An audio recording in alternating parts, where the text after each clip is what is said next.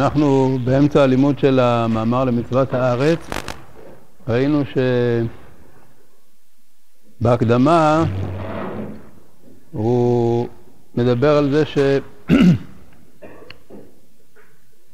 שחיוב ההשתתפות במלחמה לארץ ישראל, במלחמת השחרור, הוא משלושה צדדים, מצד חיי שעה, מצד חיי עולם, ומצד שניהם כאחד. צריך להבין מה הכוונה לשניהם כאחד, אנחנו נראה את זה.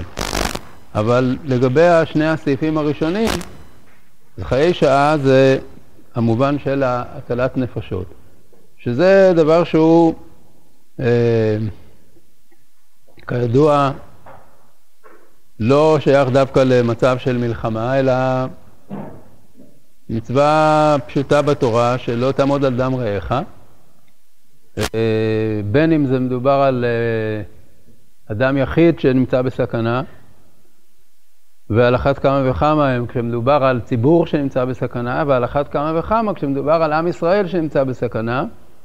ועם ישראל זה, על פי מקורות uh, בגמרא ובראשונים, זה, זה העם שנמצא בארץ ישראל. זה נקרא לעניין, uh, לעניינים של uh, הגדרת העם, זה נקרא עם ישראל.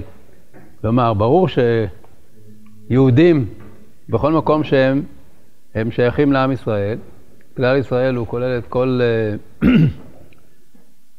את כל בני ישראל בעולם, בדור ובדורות, אבל אה, באופן ספציפי, כשמדברים על עם ישראל לגבי הלכות מסוימות, כגון ההלכה של אה, פרא אליהם דבר של ציבור, כגון ההלכה של קביעת ראשי החודשים, דהיינו כל הלוח העברי, אז uh, עם ישראל הוא יושבי ארץ ישראל.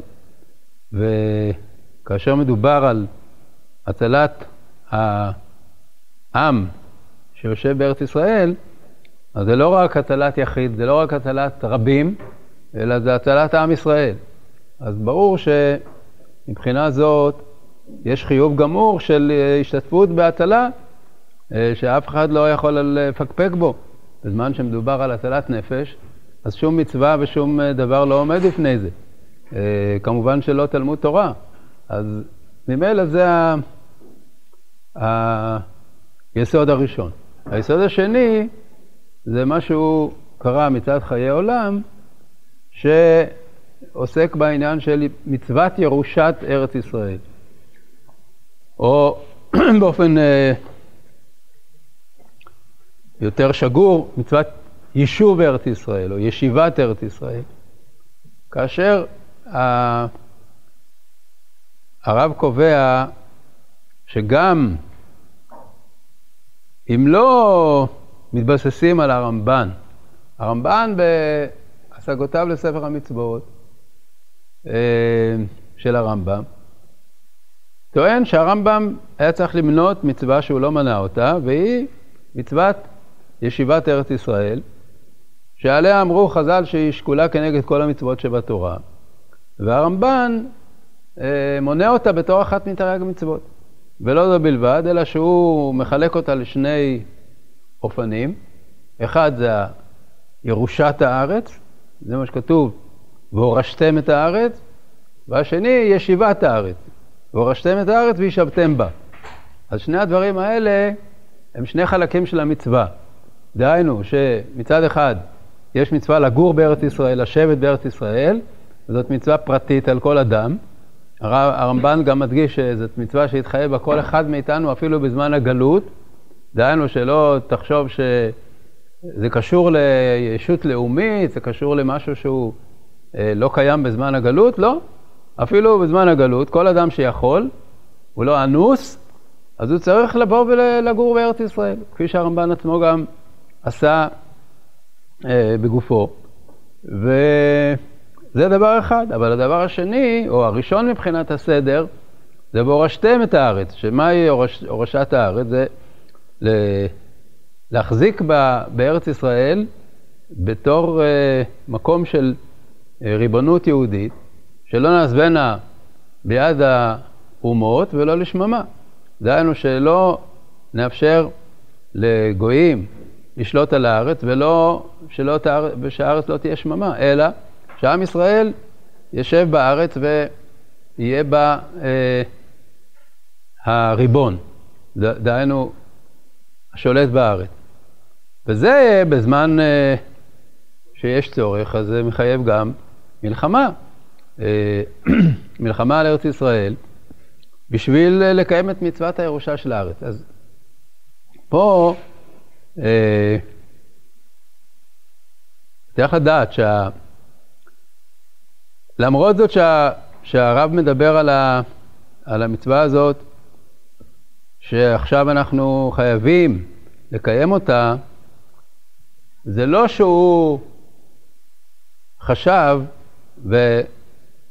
ואמר והורה שצריך לצאת למלחמת, למלחמה יזומה על ארץ ישראל.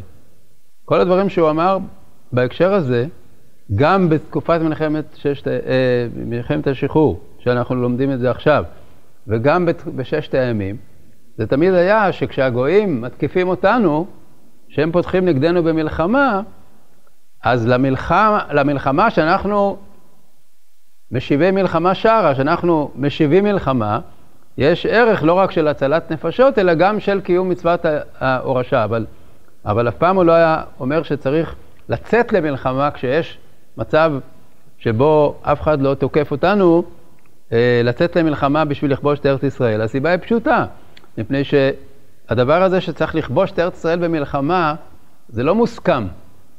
הרמב"ן סובר ככה.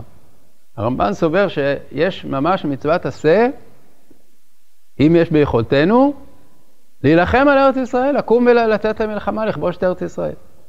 זה לא מוסכם על כולם. הרמב"ם, למשל, לא סובר כך. הרמב"ם ב... בהלכות מלכים, פרק ה' נדמה לי, אומר מהם המלחמות שנקראות מלחמות מצווה. אז הוא אומר שלוש מלחמות. נו, אולי תגידו אתם, מהם שלוש המלחמות שהרמב"ם מונה כמלחמות מצווה? מלחמת שבעת עממים, מלחמת עמלק, ועזרת ישראל מצער הבא עליהם. עזרת ישראל מצער הבא עליהם. לא שיש מצווה לקום ולצאת למלחמה כדי לכבוש את ארץ ישראל. ממילא, ברור שאי אפשר להורות הלכה למעשה לקום ולהילחם, כאשר uh, זה לא דעת הכל וזה סכנה ל- להיכנס למלחמה. אלא מה? שכאשר יש מצב שאנחנו מותקפים, ואז יש כמובן מלחמת מצווה של עזרת ישראל מצער הבא אליהם, פלוס מה שנקרא פה מקודם חיי שעה, שזה הטלת חיוב הטלת נפשות, אז קרתה ההזדמנות, נקרתה ההזדמנות לקיים את המצווה של, של ירושת הארץ לפי הרמב"ן. לא שאנחנו יזמנו את זה, אבל זה הגיע לידינו. אז עכשיו יש לנו מצב שאנחנו צריכים להילחם בשביל להגן על הארץ, בשביל להגן על עם ישראל.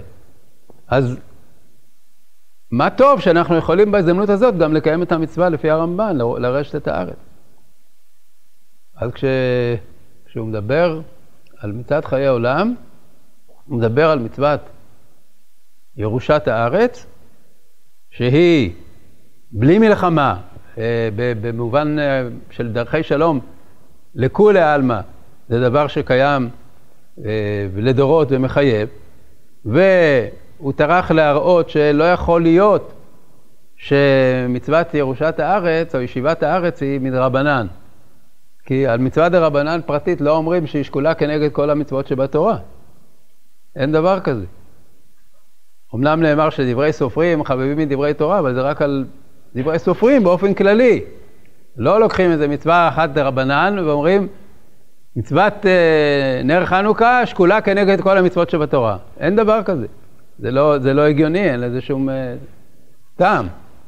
כשאומרים חביבים ספרי, דברי סופרים יותר מדברי תורה, זה אמירה כללית כזאת, שעצם העובדה שיש לנו בכלל אה, מצוות דה רבנן, שאנחנו, שאנחנו אה, הצטווינו אה, לשמוע בכל החכמים שמתקנים תקנות וגוזרים גזרות ומחייבים דברים מדרבנן, זה עצמו דבר שהוא מיוחד, אפשר להגיד חביבים דברי ספרים יותר מדברי תורה, למה? כי הקדוש ברוך הוא נתן סמכות לחכמי ישראל לתקן תקנות?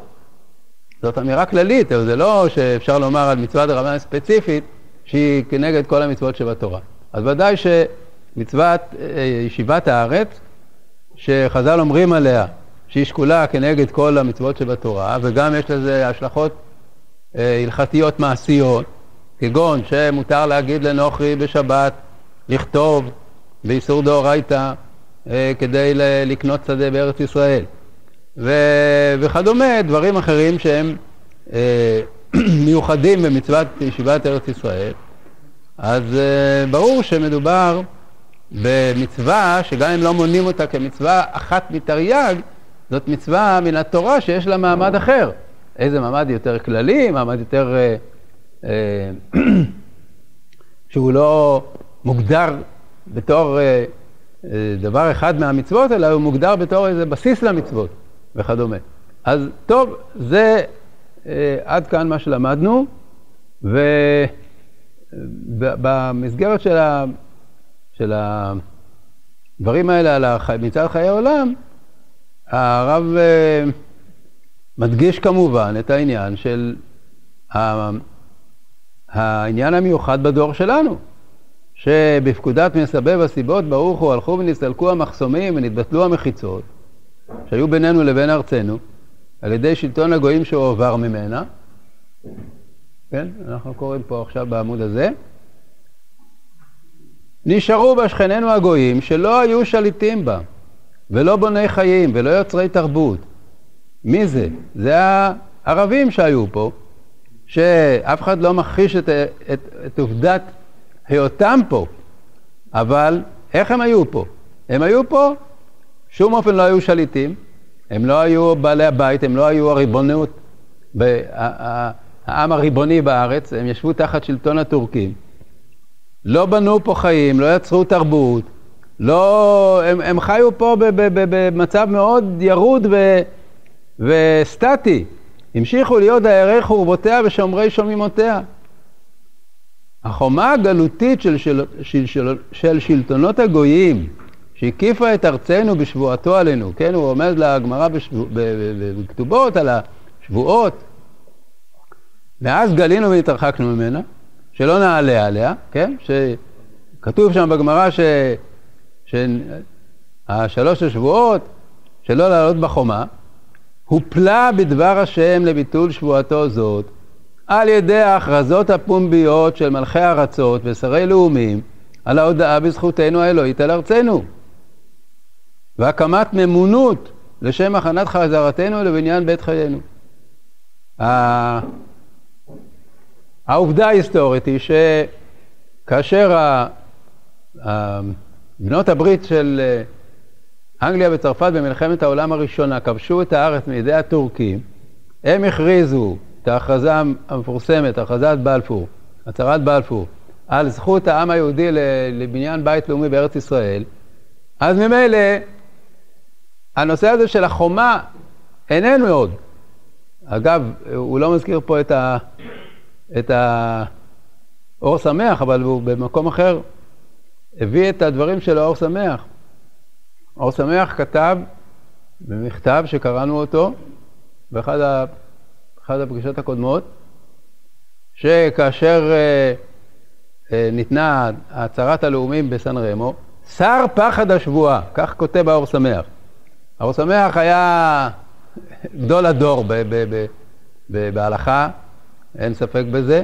וכלומר, גדול הדור אני מתכוון לאו דווקא היחיד, אני מתכוון אחד מגדולי הדור שכל עם ישראל ידע שהוא אה, סמכות על בהלכה, והוא אומר שר פחד השבועה, כאשר, כאשר צריך לדייק בלשון פחד השבועה, שזה רק פחד, זה באמת לא היה, שלפני כן היה שבועה, אלא הייתה איזה, היה איזה פחד מהשבועה. כתוב בגמרא שהקדוש ברוך הוא השביע את ישראל שלוש שבועות, אוי ואבוי, נו, אז מה, זה, זה שבועה, לעבור על שבועה זה דבר חמור מאוד, זה דבר שהוא, שהוא אה, אה, יש בו עונש חמור, כן, שבועת, שבועת אה, שקר. אז אה, חילול השם וכולי. אז יש פחד מזה, אבל באמת הביטוי הזה של פחד השבועה, הוא רומז לזה שמבחינה הלכתית זה לא הייתה שבועה. וזה, דיברנו על זה, שהמקור שה, הכי חשוב לעניין הזה של השבועות זה הרמב"ם. הרמב"ם באיגרת תימן, שהוא כותב ששלמה השביע את ישראל על צד המשל. לא הייתה שום שבועה. מי, מי נשבע? מתי השביעו? שלמה המלך כתב בשיר השירים, השבעתי אתכם לא תראו ירושלים, ויצבע אותו בעילות השדה אם תאורו ואם תעוררו את האהבת שתחפץ. אז אומר הרמב"ם, זה, זה, זה על צד המשל, הוא אומר, כי כביכול אני משביע אתכם, מה אני משביע אתכם? שלא תאירו את האהבה עד שתחפץ, דהיינו, שלא תעשו פעולות שהן פעולות פזיזות ומסוכנות. הרמב"ם אומר את זה שם בפירוש. הוא מדבר על זה שקמו כל מיני אנשים בכל מיני תקופות, בתקופת הגלות, משיחי, משיחי שקר, שאמרו בואו נקום ונעלה על ארץ ישראל. הוא מספר שם על איזה מקום, על איזה זמן בפרס, שיהודי אחד הוציא כמה אלפי אנשים עם חרבות בשביל לעלות על ארץ ישראל. תפסו אותו והרגו אותו והרגו עוד הרבה יהודים אחרים. אז הרמב"ם אומר, כל המעשים הלא אחראים האלה, זה מה ששלמה המלך רצה למנוע. אז הוא אומר, השבעתי אתכם, שלא תעוררו את האהבה עד שתחפץ. מה זה עד שתחפץ? עד שיהיה מציאה, מציאות ריאלית, עד, ש, עד שתהיה אפשרות כזאת לעלות לארץ ישראל. אז כאשר האומות הכריזו על, על, אה, על זה ש, שארץ ישראל צריכה להיות בית לאומי לעם ישראל, בטלה החומה, אין חומה. צער פחד השבועה. ממשיך הרב ואומר, עם תחילת התרקמותו של גדוד צבאנו בסיום מלחמת העולם הקודמת של שנת תרע"ד. הוא מתכוון לגדוד העברי שקם בארץ ישראל בסוף מלחמת העולם הראשונה, שקראו לו בשם נילי, שזה היה אה, בעצם ההתארגנות הצבאית הראשונה של עם ישראל בדורות שלנו, בדורות המו, האלה של חזרה לארץ, מאז ימי בר כוכבא. הוא מצטט פה מהרב קוק, מאביו, מתגלה בכנסת ישראל, מתגלה בכנסת ישראל צבעה עצמי, הולכים הכוחות ומתפתחים, הולכת ושבה לה החוכמה, הגבורה, היושר והטהורה הפנימית, הולכת האומה ונבנית, מתקנת היא לגאולה, גאולת עולמים. פורחת היא ביפעת תפארתה מתוך המון גלי הצרות העוברים עליה, מכל הגויים, מכל התפוצות. היא מכניסה הון רב דעה, ומעוף הבטה למרחקים, ומוסיפה את הצדדים הטהורים שמבחוץ על רכושה העצמי. כלומר, מצד אחד מקבלים דברים נכונים שצריך לקבל אותם, מהגויים שמדברים על לאומיות, שמדברים על ריבונות, שמדברים על כל הדברים האלה שצריך באמת לחדש אותם בעם ישראל. ויש גם מה ללמוד בעניין הזה מהגויים. קנאת עם מתגדלת, היא יודעת כבר שיש לה ארץ, שיש לה שפה, ספרות, שיש לה צבא, היא התחילה להכיר במלחמת עולם זו, כך כתב הרב במלחמת העולם הראשונה. ועל כולם יודעת היא שיש לה אור חיים מיוחדים, שהם מאתרים אותה ומאתרים את העולם כולו על ידה. ועל ידי כל זה יחד יודעת היא את חוסנה כי עוז לה באלוהי אמת. ציטוט מאורות, אה, ספר שה, שהרב צבי יהודה ערך אותו מתוך הכתבים של הרב. בפרקי מאבקנו עם ממשלת הממונות ועם שלוחיה, עכשיו הוא עושה פה חשבון עם המנדט הבריטי. הרי כידוע המנדט הבריטי נוצר בשביל להכין את הקרקע לשלטון יהודי. זאת הייתה המטרה הרשמית. כיוון שעוד לא, היה, לא הייתה התארגנות מספיקה בשביל להקים מדינה בעקבות מלחמת העולם הראשונה, אז החליטו העמים שכבשו את הארץ, אנגליה בראשם, שמקימים איזה צורת שלטון זמנית, שנקרא בשם המנדט, הרב ציודה פה קורא לה ממונות, כדי להכין את הקרקע, להכשיר את הציבור למושג של מדינה עברית. אבל הם במשך הזמן התחילו לבגוד בתפקיד שלהם. במקום לעזור לעם ישראל, במקום לייצר פה מצב שבו אפשר יהיה להקים ישות לאומית כמו שקבעו בזמנו בהצהרה שלהם, אז הם התחילו לעשות, אה, לעשות אה, בעיות ולהתערב ב, ב, בנושאים של, של ה, אה, חלוקת הארץ ו, והיחסים בין היהודים לערבים, כאשר הם תופסים צעד, הם, הם, הם, הם, הם הפכו להיות הפטרונים של הערבים במקום להיות אלה שצר, שצריכים לדאוג. למטרה הזאת שבשבילה הם הוקמו, להקים בית לאומי לעם ישראל.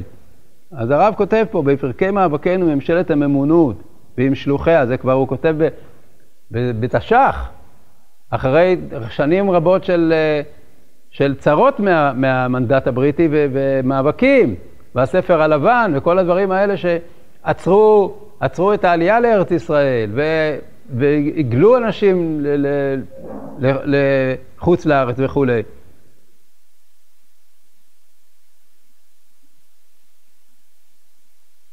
בפרקי מאבקנו עם ממשלת הממונות ועם שלוחיה, פראי פרעותיה, שלא זכתה לקיום תפקידה, שלא ידעה להתרומם מעל לחשבונותיה הפרטיים המצומצמים, אלא התקשרות למערכת הנצח של עם ישראל וארצו, שנידרדרה מתוך כך מאיגרא רמא לבירא עמיקתא, ובמבוכת שפלותה לא מצאה לה דרך אחרת להחזקת עמדתה בחלק עולם זה, אלא לדכא את עם השם ולענות את נחלתו. כל מה שהיה בתקופת המנדט זה, זה היסטוריה שצריך לקרוא אותה וללמוד אותה. אני לא מכיר את כל הפרטים, אבל למרות שאני יותר מבוגר מכם, אבל אתם ודאי שלא מכירים. אם לא, אם לא תיקחו ספר ותקראו על התקופה הזאת, לא תדעו מה שהלך פה בארץ. היו פה כל, ה, כל המקרים של הפרעות, הטבח בחברון למשל, זה הכל היה תחת אה, שלטון האנגלים.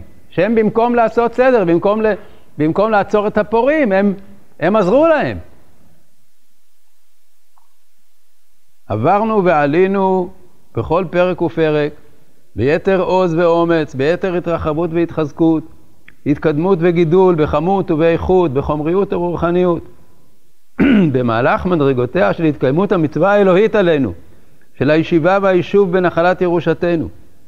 כי אלוהים יושיע ציון ויבנה הרי יהודה, וישבו שם וירשוה, וזרע עבדה וינחלוה באוהבי שמו ישכנו בה. כן רבינו וכן פרצנו ברוך השם, ככל אשר התחכמו לענותינו. ולעומת הפרשה המיוחדת של תגבורת העינויים בדרך עלייתנו בארץ פנימה, מאחרי העלות ארון האלוקים הכהן הגדול זצ"ל, הוא מתכוון לאביו, לגנזי המרומים, באה כל קושייה של המלכות ההמנית, הכוונה לגרמניה, לנאצים, ותשפוך את החמאה וחוזק היד של הניתוח האלוהי הנורא בגופנו הציבורי, אשר בתפוצות הגולה. הרב ציודה היה קורא לשואה בשם הניתוח, הניתוח האלוהי. הניתוח האלוהי הנורא, באובדנות אלפי אלפי אלפינו וראשיהם, השם ייקום דמם. הרי למה זה ניתוח? כי בסופו של דבר, מה הייתה התוצאה של השואה? חוץ מאשר האובדן. התוצאה החיובית של מה שקרה זה שהגולה התרסקה, ועם ישראל הבין שה... אי אפשר להישאר שם. שמי שנשאר צריך לחפש, לחפש את החיים שלו בארץ ישראל או במקום אחר אם הוא טועה וחושב שיותר טוב לאמריקה.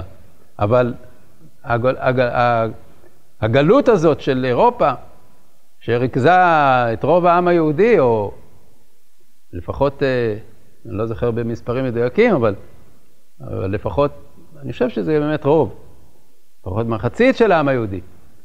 שהתרסקה בצורה כזאת נוראה, אז זה כמו ניתוח בגוף. חס ושלום, שבן אדם צריך, בשביל להמשיך לחיות, הוא צריך לקטוע לו איזה עבר. אז הקטיעה של העבר זה ניתוח נוראי, שב, ש, שאתה, הבן אדם מוצא את עצמו כאילו חצי בן אדם, אבל מכוח זה הוא ממשיך לחיות. אז עם ישראל עבר ניתוח נוראי בשואה, שבסופו של דבר, בעקבותיו, אז הייתה פליטה. בהר ציון יהיה, תהיה פליטה. דהיינו שהגיעו לארץ ישראל, כל שרידי השואה, הקימו פה חיים חדשים, ו... ובסופו של דבר,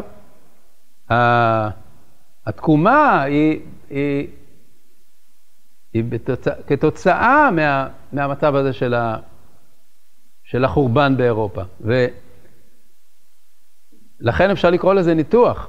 אנחנו לא באים לפרש את השואה ולהגיד למה היא קרתה וכדומה. אנחנו אומרים, זאת המציאות. המציאות היא ש, שמה שהיה פה גרם לזה שעם ישראל עומד על הרגליים ומבריא ויוצא לחיים חדשים.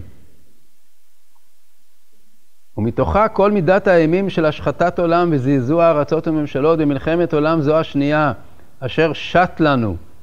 זה רמז לש... לשנה תש. ומתוכה תהליך ההתגבשות של התקיימות מצוותנו הגדולה, מצוות כיבוש הירושה מתוך היישוב והישיבה, בשתי צורותיה הנהדרות בקודש. בגבורת ההעפלה של העלייה לארץ ובשכלול הצבא הישראלי לכל גווניו, המגלות גם יחד את רוממות ימין השם מחזיר שכינתו ציונה. כן? הרי זה שיהודים עלו לארץ בעקבות זה, וזה שקם פה, קמה פה ישות ריבונית עם צבא יהודי, שזה מה שמבטיח את הירושה של הארץ. מציאות כוחו האדיר, הגופני והרוחני, הארגוני והמדעי, הכישרוני והאידיאלי, החוליים והקודשי של הצבא הישראלי, הגדילה ועולה, הגדלה ועולה מתוך כל ההדרגות של בניין יישובינו ותקומת ציבורנו במעשה ובתודעה, בשאיפה ובהרגשה, משלימה ומשכללת את כל התהליך הזה של שוב השם את שבותנו. וזכרנו כי השם אלוקינו הוא הנותן לנו כוח לעשות חיל. יש פה דבר מאוד יסודי. כל העייפים מתבקשים להתעורר. אה, דבר מאוד יסודי, העניין הזה של וזכרת את השם אלוקיך כי הוא נותן לך כוח לעשות חי. היו במשך השנים של, של קום המדינה ואחריה, כאלה שמתוך uh, צדקות אמרו שאסור ל, אסור ל, לעשות אה, עניין ופאר מכוח צבאי. לא שלא צריך צבא, אבל לא צריך להתפאר בזה, לא צריך... למה? כי... ואמרת, כוחי ועוצם ידי. זה אז, אז, הביטוי הזה, אני עוד זוכר אותו מהגיל שלכם. כוחי ועוצם ידי, זה היה הביטוי של, של חוגים מסוימים, שהם בזה הם, א', מצדיקים את זה שהם לא הולכים לצבא, ב', מגנים את ה... את כל הדבר הזה של הצבאיות, היו אז מצעדים צבאיים כל שנה ביום העצמאות, מקום המדינה. היה מצעד צבאי, מצעד צה"ל, כל שנה. אז היו כאלה שהתנגדו לזה, כוחי בעוצם ידי, אסור, אסור. הרב ציודה אומר פה דבר מאוד פשוט וברור. כשכתוב, וכתוב בתורה, ואמרת, כוחי בעוצם ידי עשה לי את החיל הזה, עשה לי את החיל הזה, מה כתוב אחר כך? לוקחים חצי פסוק וזהו. וזכרת את השם אלוקיך, כי הוא הנותן לך כוח לעשות חיל. וזכרת את השם אלוקיך, כי הוא הנותן לך כוח לעשות חיל. לא, ש... לא שתגיד לא צריך כוח וחיל. אל תחשוב שהכוח והחיל זה, זה, זה בזכותך ובכוחך. זה לא כוחי ועוצם ידי, זה הקדוש ברוך הוא נתן לך את הכוח הזה. אז עכשיו לרעיון הזה הפשוט, שהוא אומר פה, כי השם, זכרנו כי השם אלוקינו נותן לו כוח לעשות חיל, יש לזה עוד כמה הוכחות חד משמעיות שאי אפשר לזוז מהן. אחת, זה פרק אה, מ"ד בתהילים, שבו כתוב, שבו כתוב ש... לא בזרועם ירשו הארץ, וימינם לא הושיע למו. תודה.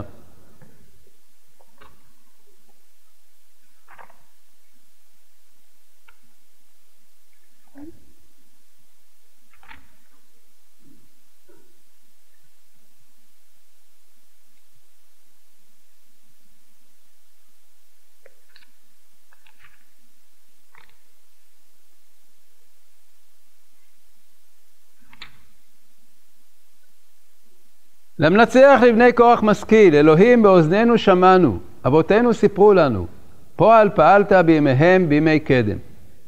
אתה ידך הגויים הורשת ותטעם, תרע לאומים בתשלחם. כי לא בחרבם ירשו ארץ, וזרועם לא הושיע למו, כי ימינך וזרועך ואור פניך כי רציתם. כשקוראים את הפסוק ככה, בפשטנות, לא בחרבם ירשו הארץ, זרועם לא הושיע לנו. מה הם עשו? הם ישבו ולמדו, הם התפללו, וה והקדוש ברוך הוא גירש את כל הגויים. זה מה שכתוב בספר יהושע. ויח יהושע את זה, זה, זה לפי חרב, ואחר כך העיר השנייה לפי חרב, העיר השלישית לפי חרב. כל, כל עיר ועיר בארץ ישראל חוץ מיריחו שנפלו חומותיה לפי חרב. אז מה זה לא בחרבם ירשו ארץ? הם לא אמרו, אנחנו, החרב שלנו, הכוח שלנו, אלא הם אמרו, הקדוש ברוך הוא נתן לנו כוח, הקדוש ברוך הוא נתן לנו חרב ביד, נתן לנו אפשרות ל- ל- להשתמש בחרב ולנ- ולנצח את הגויים. יש, יש הוכחה יותר פשוטה מזאת? ויש דבר אחר שהרב צודה היה מזכיר אותו, את זה אני לא זוכר שהוא היה מזכיר, אבל יש דבר אחר שהוא היה מזכיר אותו, וזה הפסוק בישעיהו כנגד הפסוק, או ביחד עם הפסוק בחריה, שאומר, לא בחי ולא בכוח כי אם ברוחי אמר השם. אז לכאורה, גם שם כתוב לא בחיל ולא בכוח. לא להשתמש בחיל וכוח, אם ברוחי אמר השם. אז הרב צעודה היה אומר, לא כתוב לא בחיל ולא בכוח, כי אם ברוח, אלא כי אם ברוחי אמר השם. מה זה רוחי? ביום ההוא יהיה השם לרוח משפט ליושב על המשפט, ולגבורה משיבי מלחמה שערה. זה רוחי. רוח השם נותנת את הכוח, נותנת את, ה, נותנת את, ה, את התושייה לכל מי שצריך אותה בבניין האומה. רוח משפט ליושב על המשפט, ורוח גבורה למלחמה, למשיבי מלחמה שערה, לאנשים שנלחמים, הם מקבלים רוח מהקדוש ברוך הוא. אז זה הכוונה לא בחיל ולא בכוח, כי אם ברוחי, כלומר, אל תהיה עם החיל והכוח שלך, עם, הפ... עם ההתפארות בזה שזה החיל והכוח שלך. תבין שזה החיל והכוח שהקדוש ברוך הוא נותן לך, כי זכרת את השם אלוקיך, כי הוא נותן לך כוח לעשות חיל. וזאת רוח השם, רוח השם על, על, על, על, השופטים והחכמים, רוח השם על הגיבורים שנלחמים בשער, רוח השם על כל מה שצריך בעם ישראל, זה, זה העניין. העניין הוא להבין שאנחנו מקבלים את זה מהקדוש ברוך הוא. רוח השם על, ה, על הכלכלה, דרך אגב, חיל, חיל זה גם במשמעות של חיל כי ינוב, זה החיל זה, זה הכוח הכלכלי. גם זה צריך סייעתא דשמיא, זה לא שאתה עושה ואתה מתפאר, אני עשיתי, יש לי כוח, יש לי נכסים, יש לי... אם אתה מדבר כך, הכל יהיה הבל, הכל יעוף. אלא, וזכרת את השם אלוקיך, כי הוא נותן לך כוח לעשות חיל. ואותו כל אלוקים חיים ומלך עולמים, שהפיל אז את החומה שהפסיקה בינינו לבין ארצנו. וקוראו לנו בהכיננו, בהכינו אתה את המצבים המתאימים לכך. רש, אותו הקול של תורתו וכל מצוותיה, הנשמע לכל מי שעמדו רגלי אבותיו על הר סיני, הוא החוזר ומחייב אותנו כולנו בקיום המצווה האלוהית, שנצטווינו לדורות לרשת את הארץ אשר נתן לאבותינו, ואשר לפני עלותינו אליה נתן לנו את תורתו, ומתוכה הקים לנו את נביאיו, לאור תבל ומלואה ולברכת משפחות אדמה בדורות אדם. כאשר דיבר השם אלוקי אבותיך לך, אל תירא ואל תחת. חיי עולם הנטועים בתוכנו מאת נותן התורה, דורשים את שכלולם, ביטחונם וביצרונם, על ידי חזרתנו לנחלת מקומנו הטבעי לנו, תקומתנו השלמה בה, באחיזת שלטוננו בתוקף ידינו עליה, כהנחל עליון גויים וכהציבו גבולות. קיום חייהם של ישראל ותורתו, של כלל ישראל בקביעות יציבותו ושלמות צורתו, ושל תורתו באמיתת הופעתה בתפארת קודשה, תובע בדבר השם שבכתב ושבעל פה המתקיים בגילוי מעשהו הנורא, בחסד הבניין של הארץ ובמשפט החורבן של הגולה גם יחד, את עשיית מצוותנו הגדולה הזאת, הקיימת לדורות וחוזרת לדורותינו בכל מלואה. ולא אנחנו דוחקים, כתוב לא לדחוק את הקץ, לא אנחנו דוחקים, אלא בעל הבית, אדון העולם, הוא הדוחק אותנו ואת העולם ואומותיו, והמזרז שלא להיות עצלים בריבוי המלאכה ובקוצר היום לעומת רוב השכר. שמכרזת בת קול בראשי הערים ובעולי צדיקים ומפוצצת ואומרת כל מי שפעל עם אל יבוא וייטול שכרו. של השותפות לקדוש ברוך הוא במעשה בראשית, לנטוע שמיים ולסעוד ארץ ולאמור לציון עמי אתה. כי בא מועד, ועם נברא יהלל יה, ותהילתו בירושלים. ורדפו מכם חמישה מאה ומאה מכם רבבה, שאינו דומה מרובים העושים את התורה למועטים העושים את התורה. יש פה מצווה לאומית, מצווה של הכלל. זה לא דומה למעטים שעושים את התורה. וחיבה יתרה נודעת להם שנקראו בנים למקום. וכפי תוספת מידה זו של הידיעה והכוונה בערך קדושת המצווה והתורה המתקיימת בזה, כן תרבה עם האמונה והביטחון אשר לה גבורת האומץ וישועת החוסן, וכן תגדל להתגלות ברכת שמיים העליונה על רוממות ידינו מעשה חילנו, להגן ולהציל ולהושיע ולהחיש פדות הגאולה. אשריך ישראל מחמוך, עם נושע בהשם. אז כל הדיבורים הרמים האלה הם הכל מסביב למושג של מצוות ירושת הארץ, שנופלת לידינו ההזדמנות ההיסטורית לקיים אותה. ו... וצריך להבין שההזדמנות ההיסטורית הזאת היא, היא אמונה, כלומר, זה... הרי אפשר, אפשר להסתכל על כל מאורע ב... בהסתכלות אה, אינדיפרנטית, כזאת אה, של אה, חוסר, חוסר אה, הגדרה, כאילו, סתם, מאורע קורה, אין לזה שום משמעות. אבל אם אתה מסתכל על השואה כמאורע שקורה שאין לו משמעות, אז אתה, לא, לא רוצה להגיד, אוויל או, אתה רשע, אתה לא, אתה לא רק אוויל. כי להגיד על זה ששישה מיליון יהודים נהרגים, שזה דבר שאין לו משמעות, שכאילו זה, זה קרה. זה הרבה יותר גרוע מאשר, מאשר טיפשות, זה רשעות. וכשמבינים שהסתכלות על מאורעות היסטוריים צריכה להיות מתוך אמונה שיש להם משמעות, אז זה לא סתם עניין של מצווה מסוימת, אפילו שזו מצווה חשובה וגדולה. זה עניין של האמונה שלך בקדוש ברוך הוא. מה שהתרחש פה, במשך הדור הזה שהגיע עד לשלב של הקמת המדינה בתש"ח, שזה השלב שבו נכתבים הדברים, זה מאורעות שמי שאין לו אליהם התייחסות אמונית, אז זה ספק אם הוא בכלל בן אדם מאמין, או שהוא סתם מרמה את עצמו. וה... ולכן הדברים האלה נאמרים בפתוס כזה. אחר כך, אה, בעזרת השם, הפעם הבאה, אנחנו נסיים את קריאת המאמר, אז יש פה בדף הבא התייחסות לכמה הערות הלכתיות שכאילו צריך לברר אותן בקשר לעניין של השתתפות של תלמידי חכמים במלחמה.